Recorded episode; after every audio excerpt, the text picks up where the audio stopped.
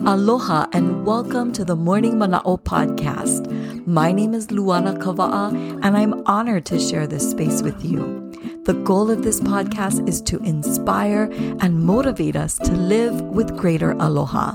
I invite you to start your day with Morning Mana'o. Listen, learn, and live aloha with me.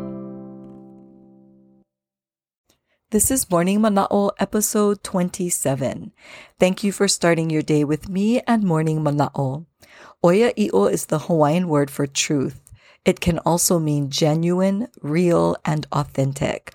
I love this word because it's a great reminder to be true to who we are and true to what we believe in. Sometimes we may feel the need to be who we think people want us to be or even expect us to be. We live and act in a way that is socially acceptable, driven by a desire to fit in, be liked, and be quote unquote normal. This can cause us to lose track of our beliefs, our values, even the very essence of who we are. Oya i'o means to live a life of honesty, integrity, and truth.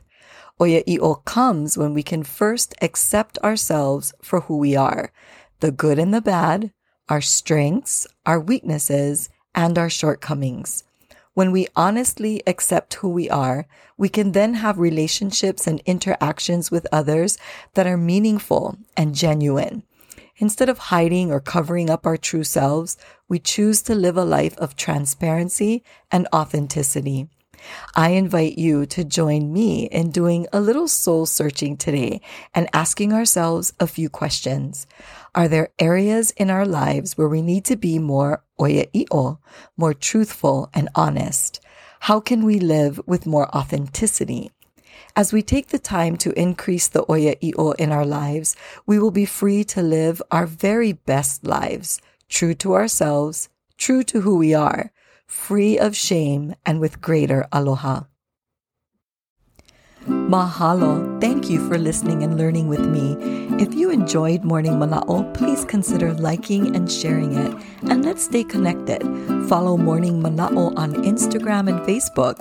You can also visit luanakava'a.com for more information and additional resources. A hui hou. Until we meet again, keep the spirit of aloha in your heart.